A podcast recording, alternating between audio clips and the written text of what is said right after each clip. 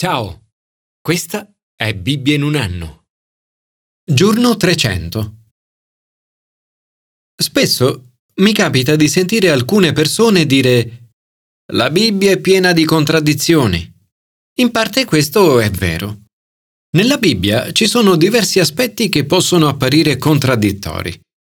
Quando nella lettura della Bibbia incontriamo delle contraddizioni, ciò che dovremmo fare è cercare di inquadrare il significato di queste contraddizioni all'interno del messaggio della Bibbia nel suo complesso, evitare mezzi artificiali di spiegazione, essere pazienti, cioè essere disposti ad aspettare e accettare temporaneamente alcune questioni che al momento non comprendiamo. Commento ai sapienziali. Rispondere o non rispondere. Le parole sciocco, stolto, follia, ricorrono 96 volte nel libro dei proverbi. Lo stolto è l'opposto della persona saggia, tanto lodata dall'autore dei proverbi. Dice, non rispondere allo stolto secondo la tua stoltezza, per non divenire anche tu simile a lui. Rispondi allo stolto secondo la tua stoltezza, perché egli non si creda saggio. Questi due versetti appaiono del tutto in contraddizione. Il fatto però che siano riportati uno di seguito all'altro e non in sezioni diverse della Bibbia, suggerisce che agli occhi dell'autore non c'è contraddizione. Spesso le critiche che riceviamo sono giuste ed estremamente utili per imparare, ma a volte le critiche provengono dall'ignoranza, dallo stolto. In questi casi come dovremmo reagire? Da un lato non dovremmo rispondere, perché in un certo senso è come scendere al livello della persona che critica, cioè dello stolto. Dall'altro sarebbe bene rispondere perché altrimenti questa persona potrebbe pensare di avere ragione, di essere saggia. È possibile anche che l'autore stia usando questo dilemma semplicemente come provocazione ironica. Quando si tratta di parlare con gli stolti, che si risponda o si taccia, non si può vincere. A volte è facile pensare che gli stolti siano gli altri e non noi. Se pensiamo questo, allora siamo saggi ai nostri occhi. Hai visto un uomo che è saggio ai suoi occhi? C'è più da sperare da uno stolto che da lui. Questa osservazione è come un pungiglione di insetto. Dopo averci fatto sorridere mostrando quanto possano essere sciocchi gli stolti, ci viene ricordato che quando pensiamo di essere saggi, è allora che siamo peggio di uno stolto.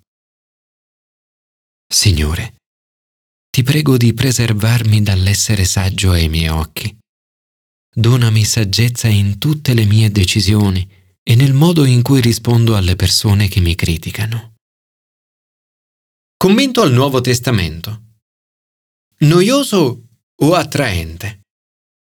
Se vogliamo che il cristianesimo appaia credibile e attraente, è fondamentale che i cristiani vivano vite autentiche e attraenti.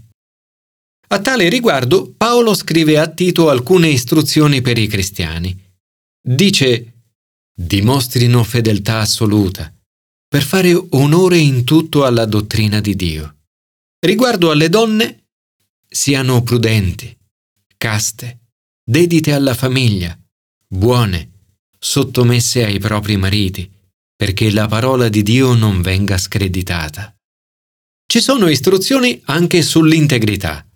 Integrità nella dottrina, dignità, linguaggio sano e irreprensibile, perché il nostro avversario resti svergognato, non avendo nulla di male da dire contro di noi.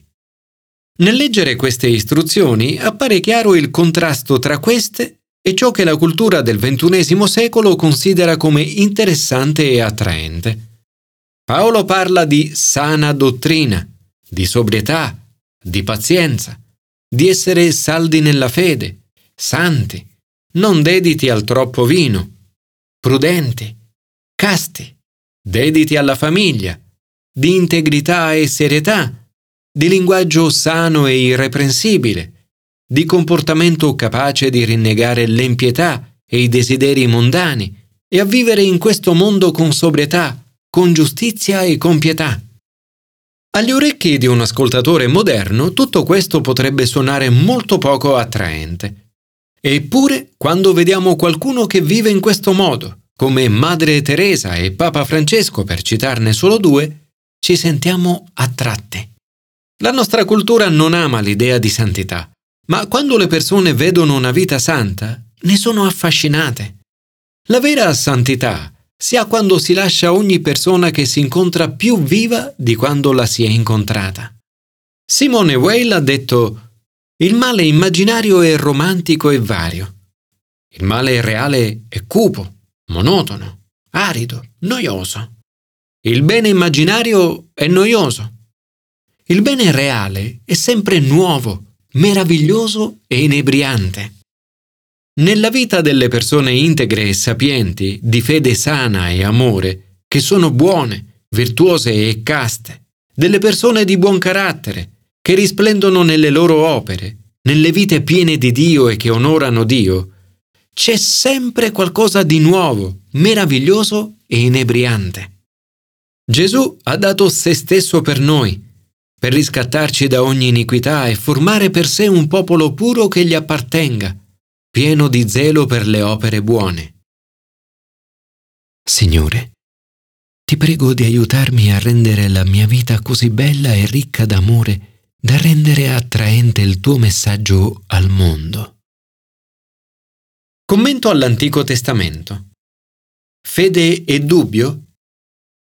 I dubbi, le domande e le paure sono compatibili con la fede ti capita mai di incontrare difficoltà nelle relazioni, nel matrimonio o nella mancanza di matrimonio, nella tua famiglia, al lavoro, di salute, nelle finanze o in una combinazione di tutti questi aspetti? Tutto questo ti fa mai dubitare dell'esistenza di Dio? Ti rende più difficile credere? Molte persone pensano che avere fede significhi non avere dubbi pensano che fede e dubbio non possano coesistere. In realtà fede e dubbio sono lati della stessa medaglia. Ad esempio, 2 più 2 fa 4. Su questo non c'è alcun dubbio. E neppure bisogno di fede. Credere che qualcuno ci ami invece è qualcosa di aperto al dubbio. Riporre la propria fede in Dio è simile ad amare una persona. C'è sempre un elemento di dubbio. Senza dubbio, la fede non sarebbe fede. Allo stesso modo, non è sbagliato mettere in discussione Dio nel contesto della fede. Il libro di Abacuc inizia con un uomo che crede, ma che anche si interroga. Si conclude con un'imponente espressione di fede, che non ha eguali in nessun altro punto dell'Antico Testamento. Abacuc guarda il mondo ed è perplesso e timoroso. Vede violenza, iniquità, rapina, liti e contese. Eppure il Signore non sembra fare nulla al riguardo.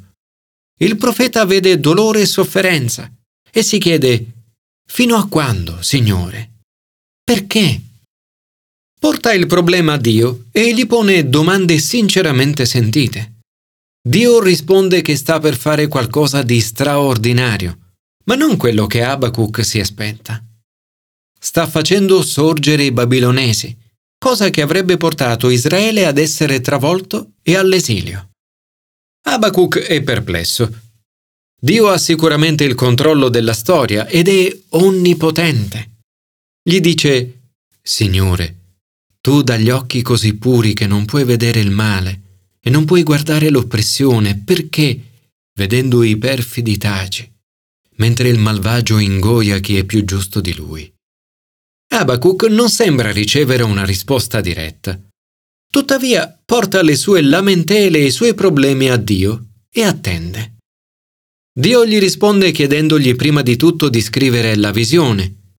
Quando sentiamo che Dio ci parla e ci dà una visione, è bene scriverla per ricordarla e tenerla stretta. Poi gli dice di aspettare la risposta. Attendila, perché certo verrà e non tarderà. Dio vuole che gli portiamo i nostri dubbi, problemi e domande. Non sempre otteniamo risposte immediate a tutte le domande. In attesa delle risposte, siamo chiamati a confidare in Dio, anche quando non comprendiamo appieno ciò che sta facendo. La fede consiste nel credere a ciò che Dio ha detto nonostante le difficoltà che si incontrano. Il giusto vivrà per la sua fede. Abacuc prevede che il giudizio si sarebbe abbattuto sugli empi babilonesi. Prevede anche che un giorno gli iniqui sarebbero stati distrutti e la terra sarebbe stata riempita della conoscenza della gloria del Signore, come le acque ricoprono il mare. Prevede il trionfo finale del bene sul male. Fino a quel momento decide di rimanere vicino a Dio, qualunque cosa accada. Come Abacuc dovremmo impegnarci a lodare e non a lamentarci, a coltivare una visione a lungo termine e ad essere pazienti, a gioire in qualsiasi circostanza, ad impegnarci nella fede, anche quando i frutti ancora non si vedono. Dio non è interessato tanto al raccolto, ma al nostro cuore. Possiamo non avere nulla, ma possiamo sempre rallegrarci del nostro rapporto con il Signore. Abacuc dice, Ma io gioirò nel Signore, esulterò in Dio, mio Salvatore. Dio lo ha reso sicuro e leggero. Il Signore Dio è la mia forza. Egli rende i miei piedi come quelli delle cerve e sulle mie alture mi fa camminare.